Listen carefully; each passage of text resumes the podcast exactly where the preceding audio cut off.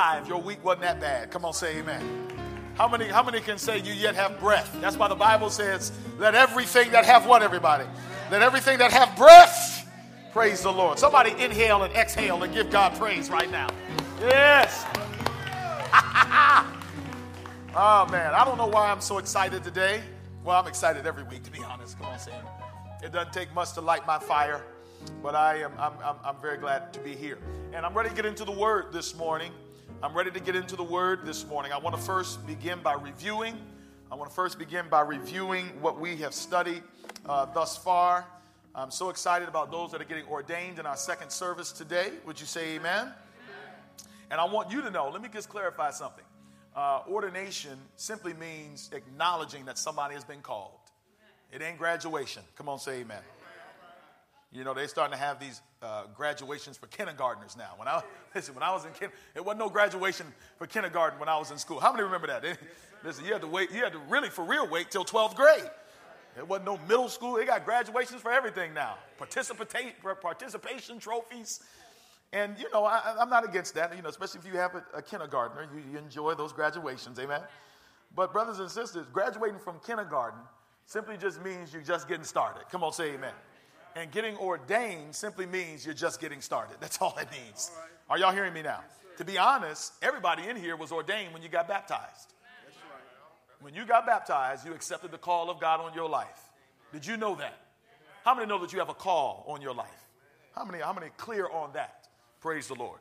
All right. Now, so what we've been doing over the past several weeks have been talking about and trying to clarify to you what the mission of this church is as it is in the Word of God.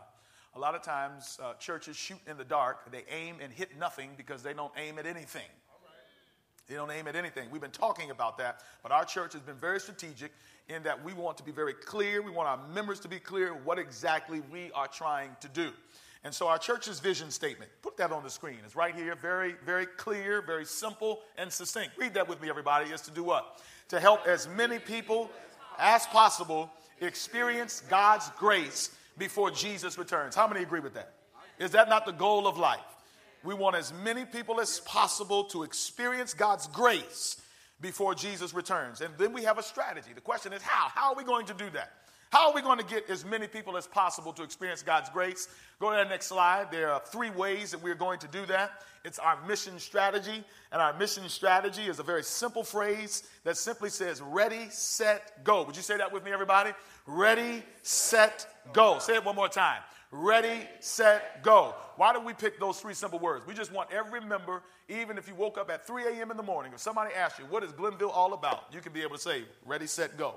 And these three things simply reflect three values that we have as a church to reach people with the grace of God, as many people as possible, before Jesus returns. The first principle is what, everybody? Ready or what? Worship, which means to reach what? To reach up. In other words, we believe that through corporate worship, people are drawn closer to the Lord Jesus Christ. In these services, are our evangelistic services. It is in these services that we are believing and expecting God to change lives. How many of you can say that your life has been changed in a worship service when you've gathered together with the saints of God? How many can say that? All right.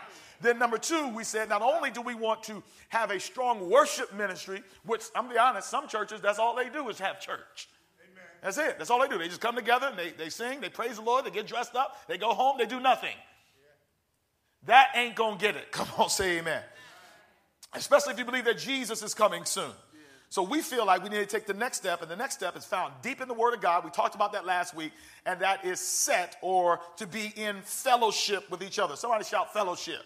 So we're going to reach up in worship, and we're going to reach around to one another in fellowship. Go to the next slide. And this is essentially what we are going to do practically. We are saying as a church family that we are committed to what the Bible says, and that's that God's people are not supposed to just come together one day out of the week on the weekend, but throughout the week we are to come together and to worship with one another in small groups. This is where life change happens. A lot of folks think life change happens in the worship service. No, in the worship service, you are convicted to change your life, but it's in small group Bible study that the actual change process can be manifested. Would you say amen? Amen. And so I want you to see this slide here. You see that? For most people, this church service is just the tip of the iceberg. They say that an iceberg is 7/8 underwater and 1/8 above water. And most folks have settled simply for above water. That's it. Just the surface. They just want a surface relationship with God. I'm a pastor. Leave me alone. I just want to come to church. I want to hear the preacher preach. I don't want to know nobody. I don't want to talk to nobody. I want to mind my own business. Come on, say amen. Y'all know I'm telling the truth. That's why I don't want to get involved in no mess with nobody. I just want the word and go home. That sounds good, but that ain't biblical. All right. That sounds good, but you're not going to grow spiritually. You have created your own religious construct for spiritual growth. The Bible says you ought to come together corporately, and the Bible says you ought to come together in small groups. So while we grow bigger, we also grow smaller, and it's in small group fellowship that people grow spiritually. That's where you go deeper. And we talked last week about how people worship pastors, how people check to see, is the pastor preaching this week? Come on, are you serious? And if the sermon is not the way they like it, if the service is not the way they like it, you are an immature Christian if you are attached to a human being or to a certain worship style or song. Your walk with God's got to be deeper than that. And we know for real that you're going deeper when you don't just come on the weekend, but throughout the week. The Bible says that they were daily. Isn't that what the scripture said last week? It says daily they were studying the word of God together. Oh, come on, say amen, somebody. All right, so we want to go deeper in small groups, corporate worship and small groups, which we have started. And by the way, we're getting closer to our number for Go University. Go University is our way to do it, where we have small groups all over the city. And we're getting closer to our number 100. And hopefully by the end of today, we're going to hit 100 people registered for Go University. Go to the next slide for me.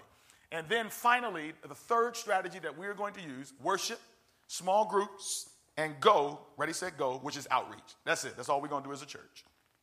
Everything we do as a church is going to fall under one of those categories. We are going to reach out. How many know if you just take in, and don't reach out, you have not fulfilled the plan of God? There are some folks who feel like they are a part of the church simply because they're sitting here listening to me right now. That means nothing. You are no more a Christian sitting here listening to me right now than I am a car if I stand in a garage. Christianity must be demonstrated not just in words but in deeds. Would you say amen to that? All right, now let's get into today's subject today. That's just a review. Our church vision is to help as many people as possible to experience God's grace before he comes. Now, today our subject is entitled Going Gone, Going Gone, Going Gone. Let's pray. Father in heaven, help us today, help me today, help your people today to receive the word. In Jesus' name we pray. And everyone said amen, amen. And amen. Next slide. 36 years. You guys see this? 36 years. That's the average age of an American in the United States of America. The average age is 36 years old. The average age in Cleveland, Ohio is 38 years old. Average age. So, in other words, the great majority of our population in the United States of America are in their 30s. Y'all got that? Next one. Go to the next one. Just want to teach you a little something. The average age of our church is 60 years old. That's so the Seventh-day Adventist Church in North America. All right, I just want y'all to get that math real quick. Let's try that one more time. Go back to the first slide. The average age in America is what, y'all?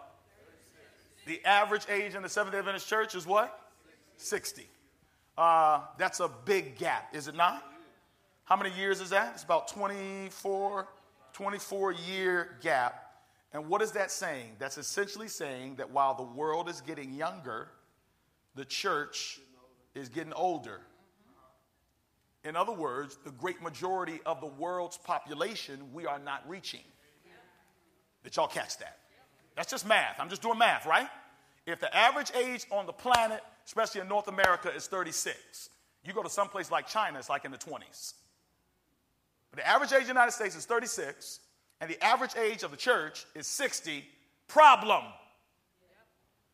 Yep. All those numbers simply tell us is that we are not making an impact on the society.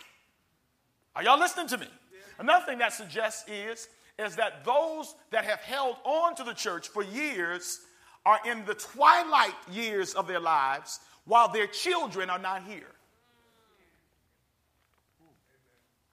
So if we're going to talk about mission, let's talk real, okay? If we're going to talk about reaching this world, this planet, then we got to be real with where we are. Am I talking the truth here? Yeah. All right, let's keep going. Y'all ain't heard nothing yet. Keep going. 7 out of 10. You know what that number reflects? That reflects the amount of young people that will leave the church.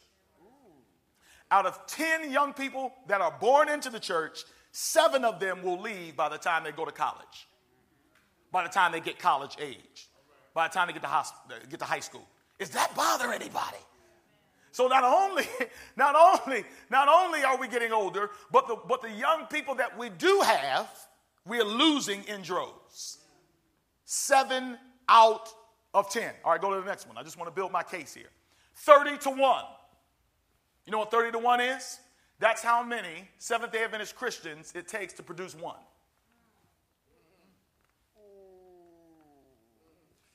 Go ahead and look at the most recent, y'all don't believe me, go look at the most recent statistics from the General Conference of Seventh-day Adventists. It takes 30 Seventh-day Adventists, and this is just in Adventism. If you look at Christianity in general, the number is like 50. So we're doing a little better than everybody else. But it basically takes 30 of us to bring one person to Jesus. Problem. I want y'all to feel what I feel when I go to sleep at night. Are y'all feeling me now? That is a problem. I mean, like, so Christianity cannot just be about me getting a blessing, about me getting a breakthrough, about me and my children, when the great majority of our population is going to hell. And the church is growing older. This is not a knock. This is just the facts. What are we going to do about this when our assignment is to change the world? In the early days of the church, you know how many people it took to create to produce one Christian? 1 to 1. And in many cases, it was the reverse. It was 1 to 30. Remember, in the early church, 3,000 people joined the church in what? 1 day. So instead of taking 30 people to bring one person to Christ, one person brought 30. Like something has happened in Christianity to the extent that where Christianity now is the most convoluted term on the planet.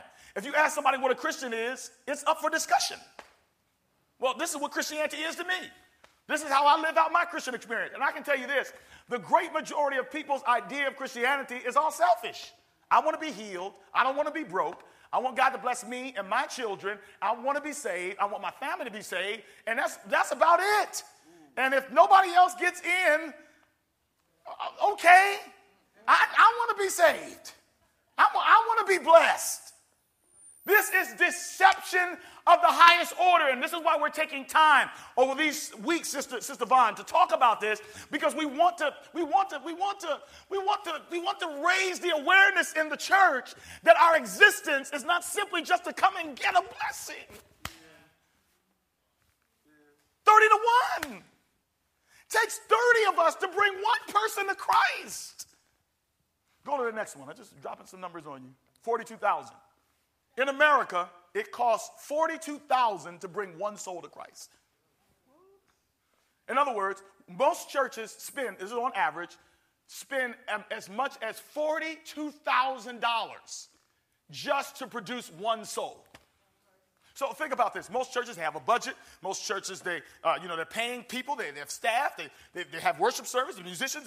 They're paying the bills. They're doing all of that, but the great majority of them, they have to pay all their bills, and at the end of the day, elder, only one person comes to Christ. So we're spending money. We're spending resources. We're coming to buildings, but people are not coming to faith in Christ. As a matter of fact, in America, the number one reason for church growth is immigration and migration. People are coming from the Caribbean. People are coming from Latin America, and they're moving in, and we're calling that growth. Another reason why we call the church, say the church is growing, is because people are switching denominations. And so now I leave this church and I go over this church, and we say, we're growing. We're not growing. All you did was shift denominations. What about the great majority of the population that doesn't believe in God? What about the majority of your coworkers that do not believe in God? What about, as I told you before, 60%, go to the next slide, 60% of Cleveland, Ohio considers themselves non-religious and non-church going. Like, that should bother you.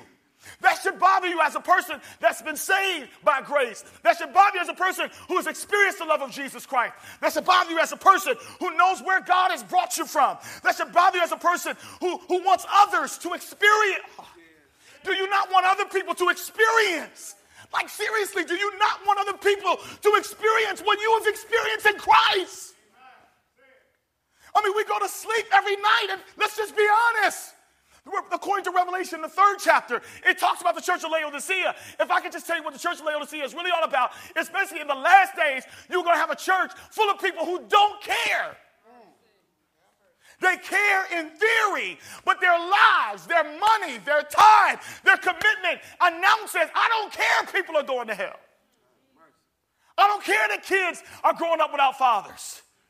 I don't care that gang violence is destroying our neighborhoods. I don't care that in some neighborhoods in Cleveland, 90% of the neighborhood has no man in the neighborhood. I just want a blessing. I just want the pastor to preach me happy. I just want my children to get into a good college. I just want a good job. I just want a pay increase. I don't want to bother anybody, Pastor. Let the preachers worry about that. Let the missionaries worry about that. But once you decided to become a Christian, you decided to become a preacher. You decided to become a missionary. Because you were bought, hallelujah. Because you were bought by the grace and the blood of Jesus Christ, He owns you now. He owns your mouth. He owns your heart. He owns your soul. He owns your money. He owns everything. And everything we have has been given to us that we might give Him the glory. Are y'all feeling me here? Next one. Go to the next one. So they give some explanations. Here's some explanations as to why, church is dying for the most part. First one, lack of member involvement. For the most part, this is really, it sounds depressing. It's really depressing in here right now, right? Yeah. But basically, in most congregations, 80% of your members are doing nothing and have never led a person to Jesus. Never. Like, never. I'm going to be honest with you guys. I never led a person to Jesus until I became a pastor. I mean, I grew up in the church. I'm like 4th generation. My dad's a preacher. But, I mean, it's cultural that you're like, that's okay, though. Like, for real, it's kind of okay. Like, you're not going to go, I mean, in our subconscious, like, you're not going to go to hell if you don't lead anybody to Jesus. And I'm not saying you're going to go, I'm not going to say you're going to be saved because you do, but in our mind, we kind of just like, no, it's no big deal. Just be a good person. Just be a good person. That's it. But I'm asking you a question. If it's just being a good person, can you justify that from the Bible? No. Can you justify from the Bible leading nobody to Jesus and being a Christian? Doing you. So the first reason why church is dying, members don't care. They don't care, for real. Now, it gets real when we start seeing our children walk away from Christ. Now all of a sudden we want to be evangelists. But it's still just about ours. Like, we work with people every day. Think about, we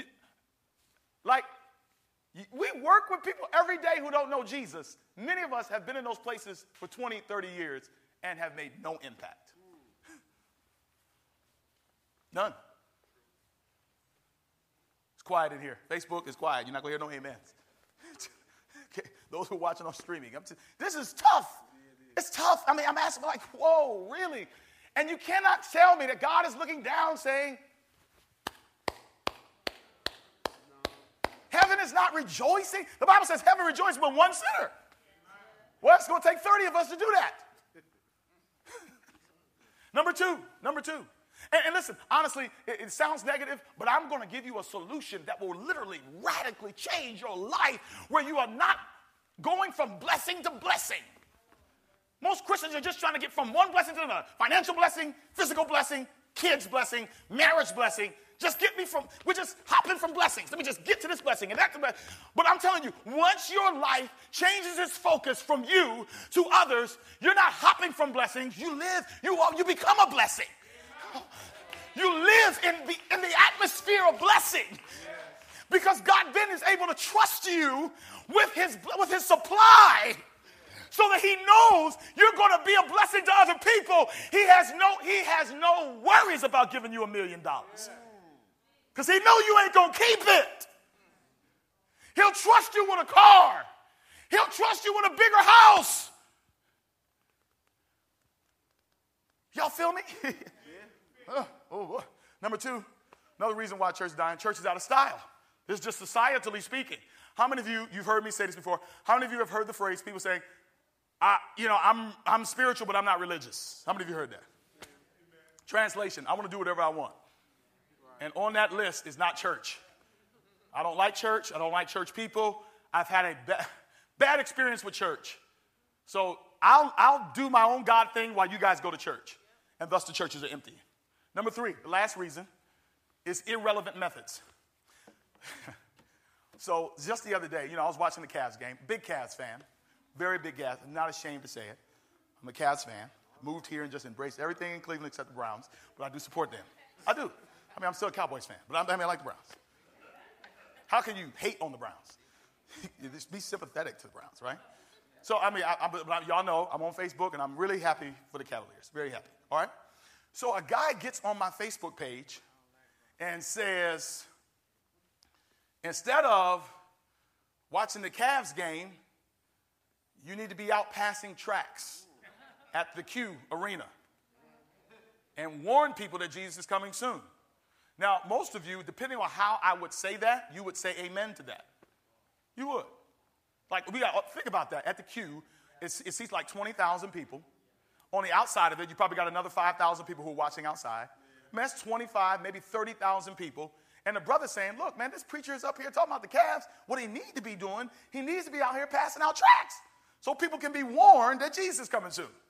So that's his methodology. His methodology is saying, how do we get people to know about Jesus? We put a piece of paper in their hand that tells them that Jesus is coming soon. Somebody will read that, they'll get it, and they'll say, hey, I want to serve the Lord. Now, I'll be honest with you, there have been times where that has worked. But let me help you out right now. That don't work no more. I was at the Washington Monument. I'm from D.C., but, it's funny, you live there, but you don't spend a lot of time visiting the monuments. So we went and visited home the other day, and we decided, man, we're going to go to the Martin Luther King Memorial because I never got a chance to do that. And, they got the new African-American museum that's coming. So we went down, checked all that out. And while we were there, there were some Christians who were just sitting there and some JWs, and they were just passing out stuff. And one of the tracts I got was basically, Jesus coming soon. If you're not right, you're going to be lost, and you need to repent. And I'm a preacher. I'm just be honest with you. I threw it in the trash. I did. Okay. JW saw me, gave me something. I just threw it in the trash. I'm sorry. Now, if I'm a preacher and I did that, let me ask you, what's the majority of this non-Christian world doing when we throw a piece of paper at them? See, that's what we want to do. That's our methodology. See, I'm talking about irrelevant methods. This is what we want to do. We don't want to have any relationship with you. We see that you need Jesus, we're going to go like this.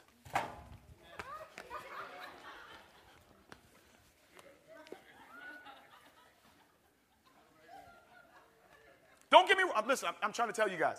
There was a time that worked.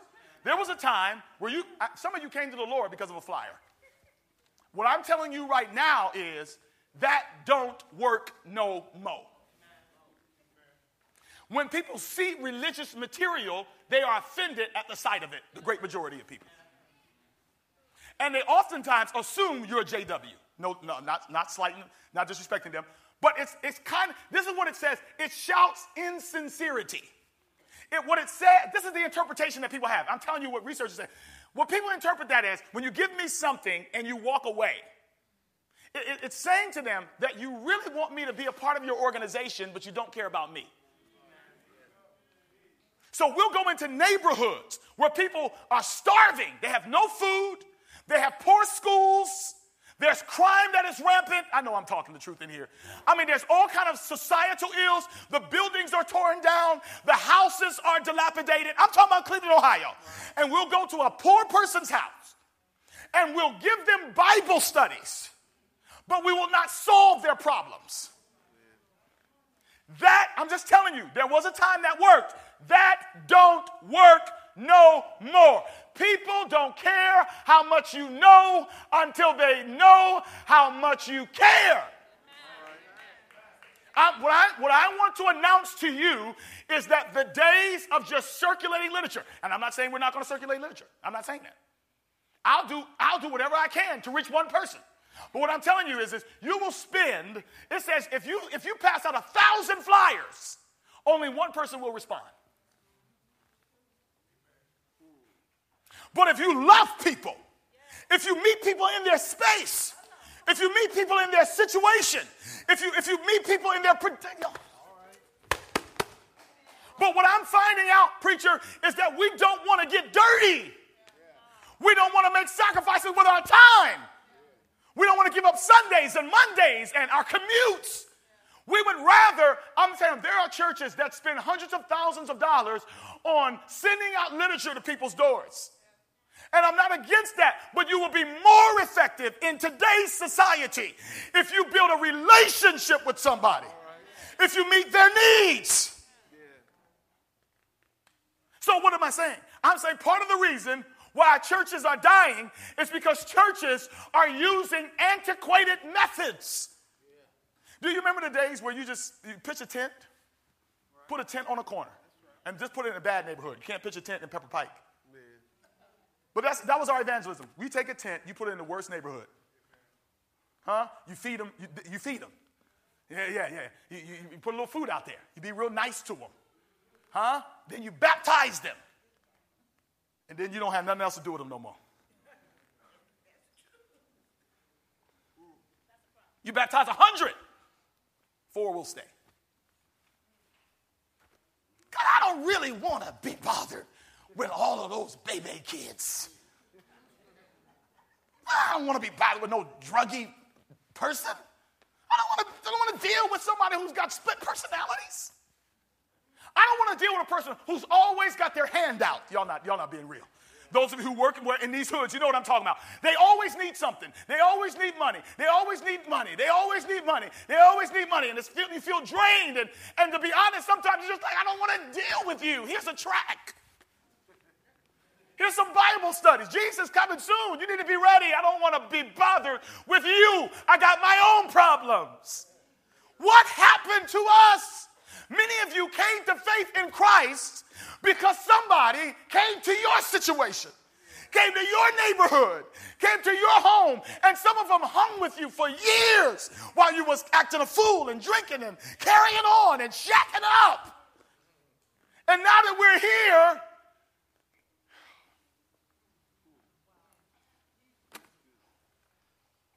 so here's the question I'm asking. I'm getting ready to close. Like, I'm struggling with this, y'all. I want you to feel me today.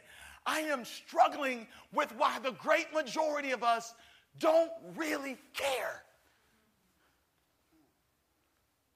I'm not talking. Listen, I know if I asked everybody here, do you want people to go to heaven? No. Who in their right mind gonna say no? And then if I asked you, what are you doing to ensure that happens? I'm just in the place now. It doesn't matter what comes out of my mouth. What really tells what I value is not what I say, but what I do. And this I want a blessing kind of church is going to destroy us while we've got thousands. I'm telling you, in these streets are doctors and lawyers. In these streets are preachers. I was listening to C.D. Brooks, his funeral the other day, and they were talking about it. And they were talking about how people came to his family. Can you imagine if somebody didn't make the sacrifice to go to Greensboro, North Carolina, and spend days in the hot sun and pitch a tent and spend days with his family? How many hundreds of thousands of people would not have come? I believe that the next C.D. Brooks is in this neighborhood. I believe that the next Myron Edmonds is in one of these projects. I believe that there's a prostitute out there that has a testimony that can change the world. I believe that there's a businessman who is absorbed in his own success and he cares nothing about his own power and his reputation. But when he feels the gospel, he will use his means and his resources and his finances to not only employ people, but to literally provide blessings for the world. But how's that going to happen? It's not going to happen if I throw a track at him. Go to the next slide. So the question is, why are we not really inspired? What, I mean, seriously, what's the problem? I know, we don't have the Holy Spirit. Yeah, I heard that before. We, for real, Pastor, we really don't love the Lord. I mean, come on now. I love the Lord, man. I'm just lazy. I love Jesus. I got things to do. Or you're real sophisticated. Pastor, it doesn't matter what you say. You're not going to persuade me because I make up my own mind. I don't have to listen to you. Whatever. I think I've got the answer. I'm going to tell you right now what is the thing that is missing from making us an alive church. I got it. And this is it right here. We're so focused on what that we don't have a why. Oh, Lord. Please stay with me right now. What am I? I'm Adventist. What am I? I'm a Christian. What do I believe?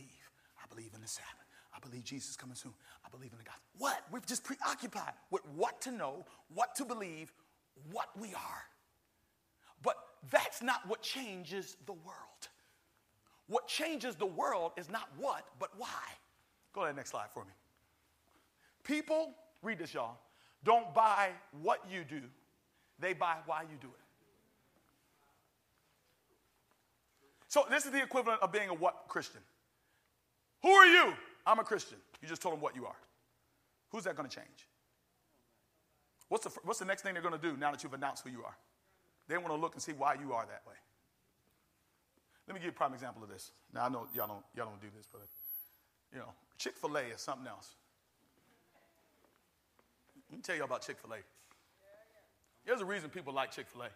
You know it's the number one fast food restaurant in America right now. And it's not, listen, it's not because of a chicken sandwich. I mean, for real, why is that? Why is like Chick-fil-A blowing up like all of a sudden? It just seemed like it came out of nowhere. Chick-fil-A been around for a minute. But now all of a sudden, a fried piece of chicken with a pickle on two buttery pieces of bread has changed the world. Everybody want a Chick-fil-A sandwich. Everybody. Yes, you do. You want one. You want one right now. Can I tell you why? Anybody that's ever been to Chick-fil-A, I'm going to tell you why. Because Chick-fil-A don't sell sandwiches. They don't. They're not selling chicken. Wendy's sells a chicken sandwich. McDonald's got a chicken sandwich. Burger King got a chicken sandwich. Everybody, Rally's got a chicken sandwich. Convenience store around the corner that sell liquor, extermination, everything. You know, the one-stop shop. They got everything. Their parts store, everything. They sell chicken sandwiches. How come Chick-fil-A is balling? You know why? Because they're not selling chicken sandwiches. They're selling service. Have you ever been to a fast food restaurant where they have flowers in there? Real flowers. When you come in, they speak to you. I'm serious. Go in and see what I'm talking about. If you don't eat chicken, get some French fries. It is amazing. I like going in there just because they speak to you. They call you by your name.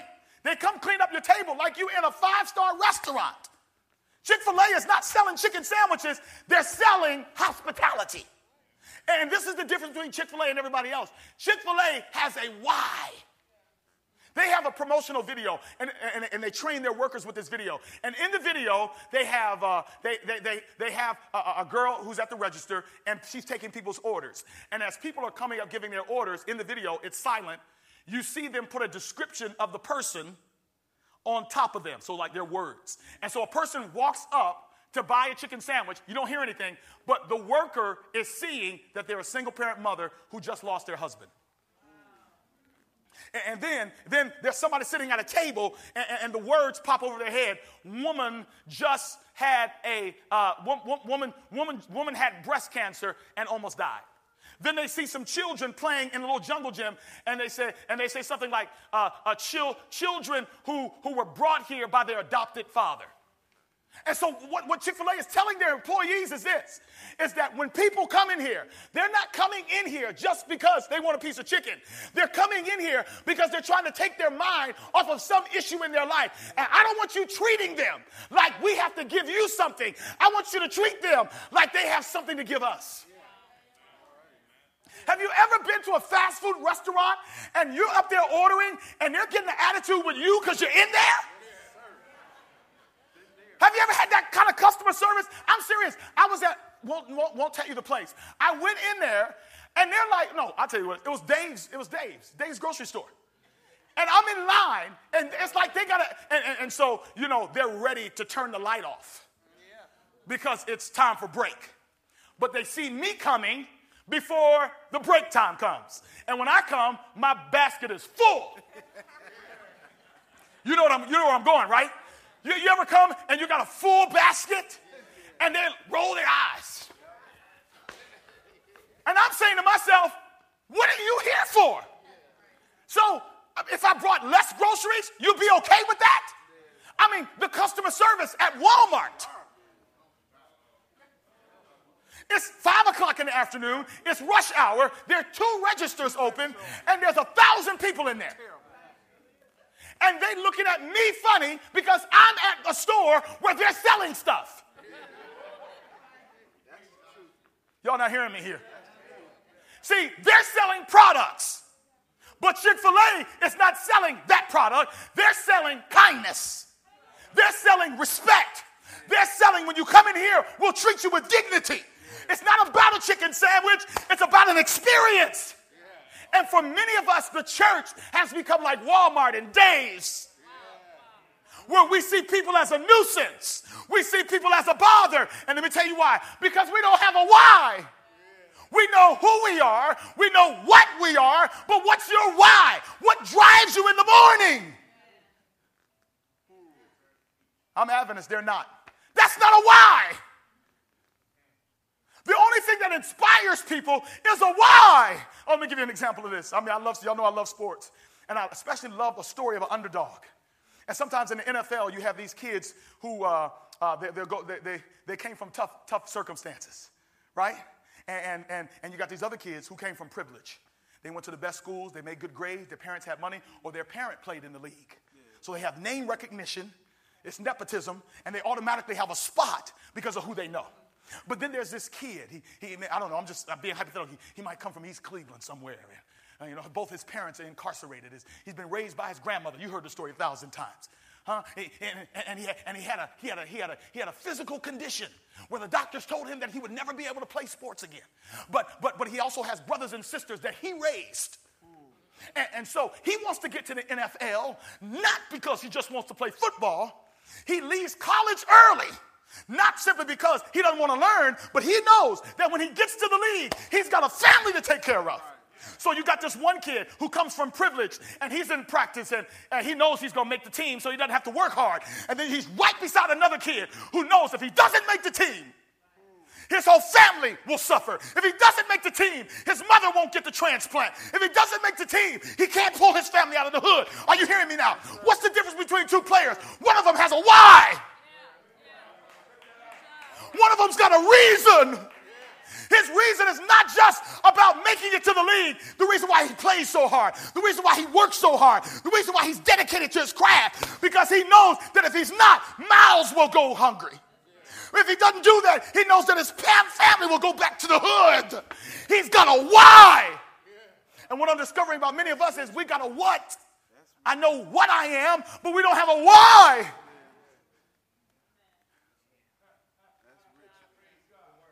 What's your why? You will never want to lead people to Jesus Christ if you don't have a why. What's your purpose? What's your motivation? What puts compassion inside you when you see folk instead of a condescending thought?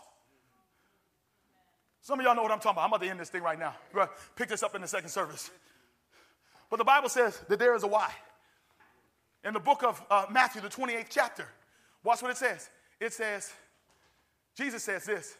He says, "Go ye therefore and teach all nations, baptizing them," y'all know this, "in the name of the what? Father, the Son, and the Holy Spirit. That's the what. Our assignment is to go. Make disciples. As a matter of fact, if you look at that in the Greek, there is no verb that says go. It's actually a participle. And a participle is a word that supports a verb. So, in other words, the verb in that text is make disciples. Our what is to make disciples, not make Adventists. Well, I'm going to really shock you now. Not make Christians. You can't make a Christian. You can make a disciple. Understand now, the word Christian was never used by Christ. The word Christian was used by the world. When they saw Christians, they said, let's call them Christians. But what did Christ call his people? He called them disciples. And you know what a disciple is? The word disciple means a learner or a follower. The Bible is saying God has called us to make learners and followers and students of Jesus. Oh, y'all not hearing me now. In other words, if you're a student and you're passionate about your teacher and you're passionate about what you're learning and you're passionate about how you're growing and you're passionate about where you're going in the class, then you tell everybody you got to join this program. You got to be in this class. I'm a student of Jesus Christ. But that's just the what. That's the what. We are students of Jesus. That's what I am. And so I'm committed to what he says. I'm committed to what he does. I'm committed to who he is because I'm a learner. I'm a lifer. I don't know it all, but I just want to get Jesus. Have I got anybody in here that just wants more of him? That's the reason why you came to faith, because you came to faith not in a religion. You came to faith in a person. Did you? I'm telling you, that will change your why. If you simply just joined an organization, then you'll go through the ups and downs of the organization. But if you join a person that's sweeter than 10,000, that's fairer than the lilies, that's greater than your problems, that's able to save for the uttermost. I'm not worshiping an organization. I worship a Savior, a person, King of Kings, Lord of Lords, ruler of heaven and earth. He is able to keep me from falling. So what says? He says, go. He says, while you're going, notice this, he didn't say go. He assumed that you're going. That's why the title of my sermon is Going Gone. We're like, all right, come on, guys, let's go out. No. Jesus assumes if you're a disciple, you're already gone. Y'all missed that. Jesus assumes if you're a disciple of his, nobody, you're not at the starting line waiting for somebody to tell you to go. You've already gone. And so he says, while you're going, make learners, make students of me. Now watch this. I didn't see this until recently. This is where I'm going to end. I'm like, okay, that tells me what to do, but it doesn't tell me why. Can I show you this now? Go to Matthew 28, and then let's go to verse 16. Somebody say hallelujah. Watch this here. Yes, the next slide. Just to go two slides over. Oh, bless his name. Yeah, right there. Watch this. I didn't even realize this was connected, Brother Cavers. I didn't even see this. So what I've been telling you thus far is, why is the church so lazy, so disconcerted, so fruitless, so powerless when we don't have to be? I'm going to rock your world right now with this scripture. Watch this. When Jesus said this to his disciples, he said this to 11 of them who, for all intents and purposes, God should have given up on. I want to talk about the sex service. Listen, the disciples were not perfect. As a matter of fact, they just turned their backs on him. Am I preaching Bible? This is before Pentecost. He gives them, go ye therefore, right after they deserted him. In other words, the call of ministry on your life is not given to you because you're good. It's given to you because God sees that he can do good in you. Ministry is not reserved simply for folk who've never done anything wrong. Matter of fact, he went and gave a call to somebody that was in the gutter. Watch this. He says, now the 11 disciples went to Galilee, to the mountain to which Jesus had directed them. Next text. And when they saw him, they worshiped him, but some doubted. So in the crowd, you got faith and you got doubt. Now, if I'm God, I'm like, I'm not dealing with this. They're fake. They still don't believe. I was dead, now I'm alive. Yeah. And the Bible says some doubted. Like, how you doubting now? Like, I was dead, I'm alive. They doubted. So in my mind, if I were Jesus, I'd have been like, I'm not going to give this assignment to them. But watch what happens here. And Jesus came and said to them, all what, y'all? In heaven and earth and on earth has been given to what? All right, now watch this. Go therefore. Go back. Did you catch that? Let's try it again. Go back to the next verse, the verse before. And Jesus came and said to them, all authority in heaven and on earth has been given to me. Next verse. Go therefore. Go back. You didn't miss it. You missed it. Jesus said, all authority in heaven and on earth has been given to me. Next verse. Go therefore. Y'all didn't get it. Go back again. I just gave you your why. I just gave you your why. And Jesus came and said to them, all authority in heaven and on earth has been given to me. Next verse. Go there. You guys that? Watch this. The reason we're to go is because he already won.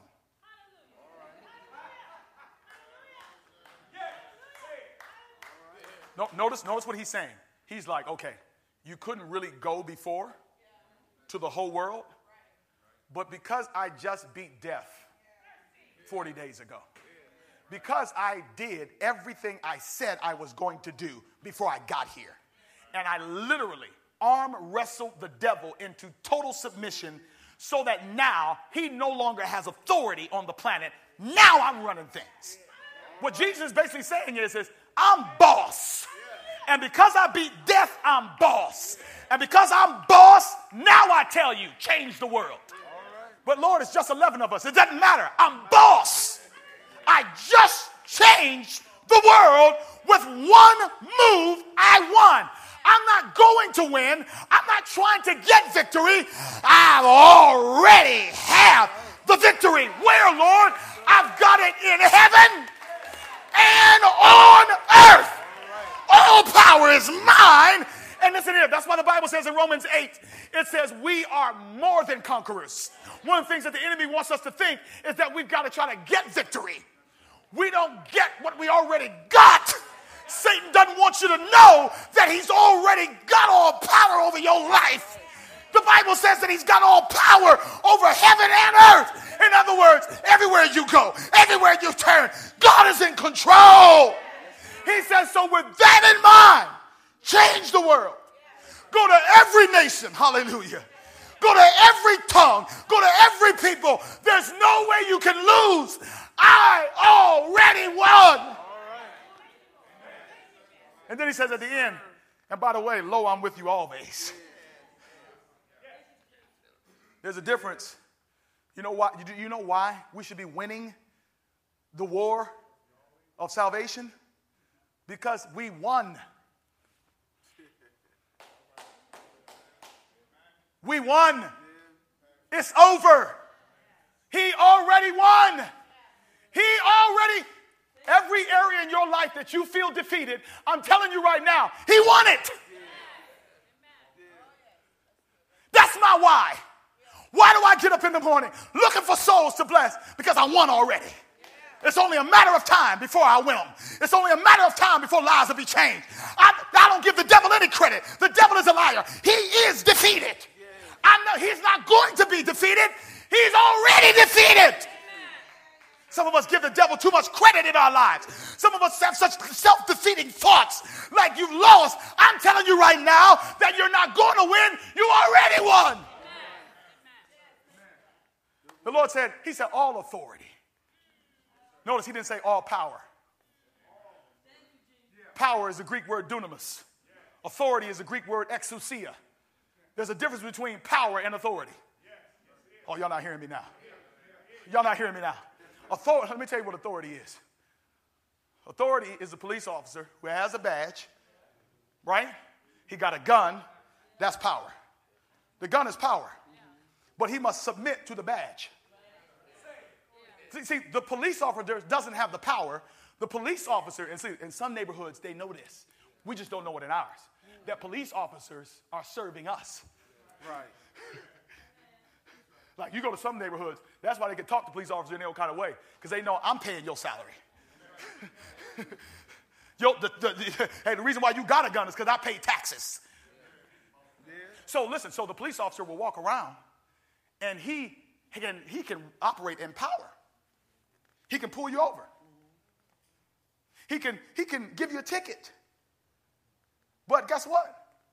Even when he pulls you over and gives you a ticket, that ticket doesn't mean that you have to pay it. What's your next step? I can go to court. You know why? Because all the police officer has is power, but he doesn't have authority. See, the judge operates on behalf of the people. Y'all not hearing me now. That's why y'all saw the O.J. say, it says the people of California are against O.J. Simpson. Who's got the authority? It's not the one with the badge. It's the one who does not have the badge. Power is just ability. Authority means I've got rights. Oh, y'all don't believe me now. Now, any of you guys have the power to walk in my house anytime you want to. You have the power. You can come and walk in, but you don't got no authority. All right. You come in my house on your own, I got the authority to kick you out, but you got the power to do it. See, authority is greater than power. Amen. And what God said is, he says, I just don't have power. He says, I have authority. I have jurisdiction. In other words, I own the planet. Satan, you once owned the planet, but now we have exchanged owners. Right. And because I own this thing, I am declaring that everybody, every knee will bow, every tongue will confess that Jesus Christ is Lord. Jesus said, I've got all authority. Come on, Willie. Let's just be honest. Reason why we ain't winning the world is because we're not operating in the authority of God. We are the body of Christ, which means I am the hands and feet of Jesus. Which means I don't operate in power, I operate in authority. When I talk to the devil, I don't talk to him asking for stuff. I talk to him because I have authority over him. Good Lord.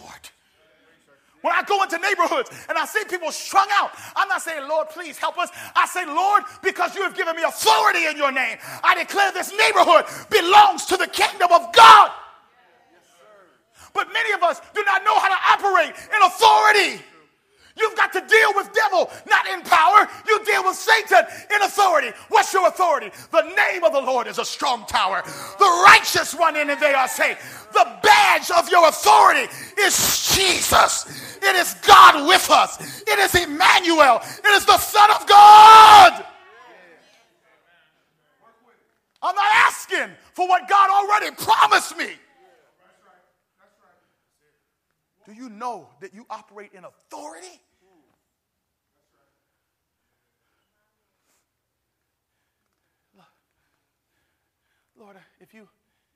Lord, if you just save my children.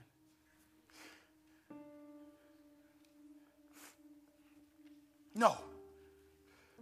Because you've given me authority. I command in the name of Jesus. By the power of God, because of what the word of God said. Because I stand on something greater than my own thoughts.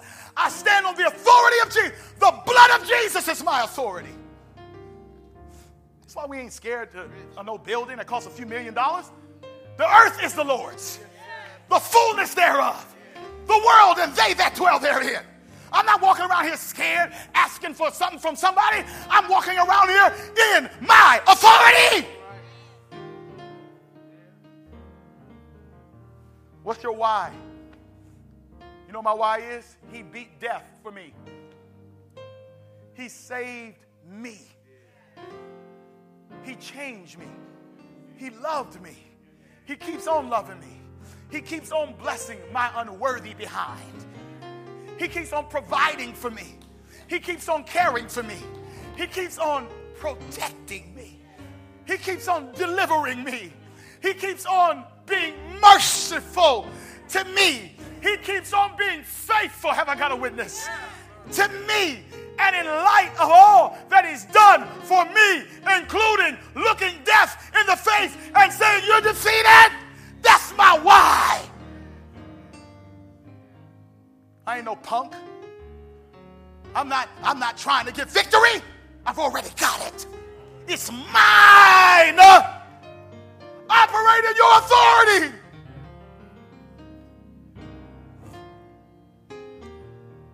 Holy Spirit,